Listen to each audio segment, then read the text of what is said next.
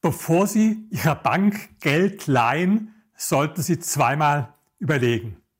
Das trifft nicht jetzt zu für Beträge von einigen tausend Euro oder Dollar. Ich spreche hier besonders für vermögende Menschen, die sagen wir mehr als 100.000 Euro oder mehr als 100.000 Dollar haben. Da ist es wirklich eine wichtige Überlegung, wem Sie Ihr Geld leihen.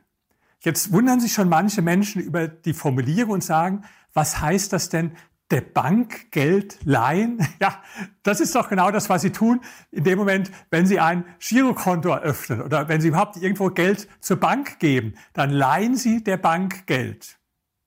Und wenn man jemandem Geld leiht, sollte man sich schon mit der Bonität befassen und auch mit dem Risiko, dass man das Geld am Schluss nicht wiederbekommt, dass man das Geld verliert. Und da unterschätzen viele Menschen die Wahrscheinlichkeit von Bankpleiten. Ich möchte nur mal eine Zahl nennen, die vielleicht manche Menschen überrascht. Wir hatten zwischen 2008 und 2012, also nach der Finanzkrise, allein in den USA 465 Bank Failures. Ja, so nennt man das im Fachbegriff. Das heißt nicht, dass die Bank direkt immer pleite ging. Manchmal wurden sie gerettet, ja, aber manchmal wurden sie auch nicht gerettet. Sie kennen das Beispiel der Bank Lehman Brothers, eine der größten Banken, die nicht gerettet wurde.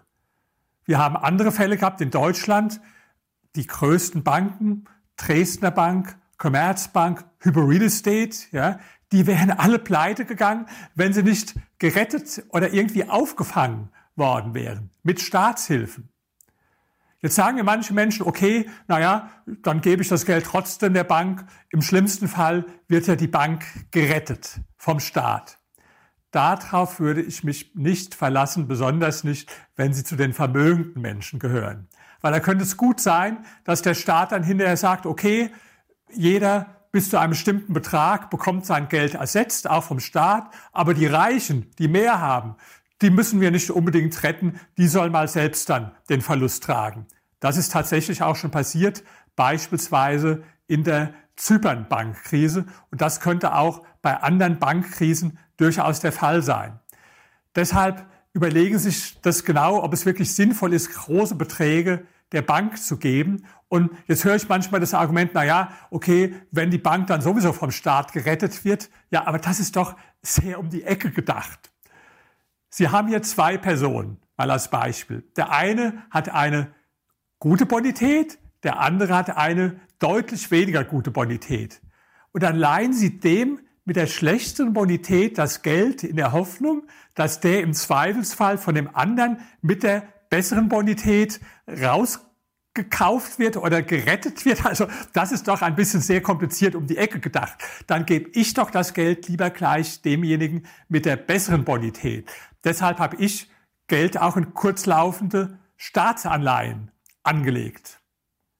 Jetzt werden manche sagen, also das ist ja jetzt eine ganz verrückte Idee, da gibt es doch gar keine Zinsen dafür, da gibt es doch gar keine Rendite. Im Gegenteil, da hat man ja Negativzinsen zum Teil.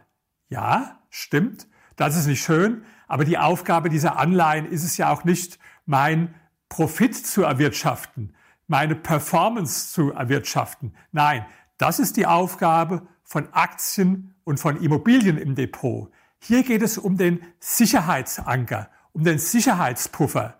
Und Sie brauchen immer einen Sicherheitspuffer.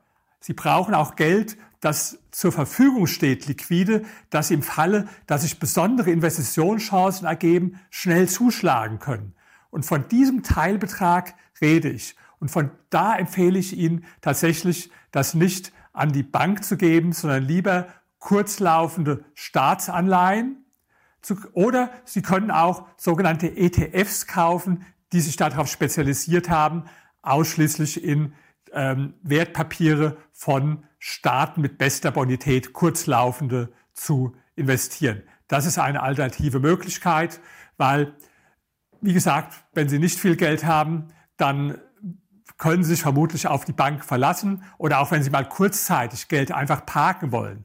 Aber wenn es um längerfristiges geht und um größere Beträge, dann bitte zweimal nachdenken, bevor Sie der Bank Geld leihen.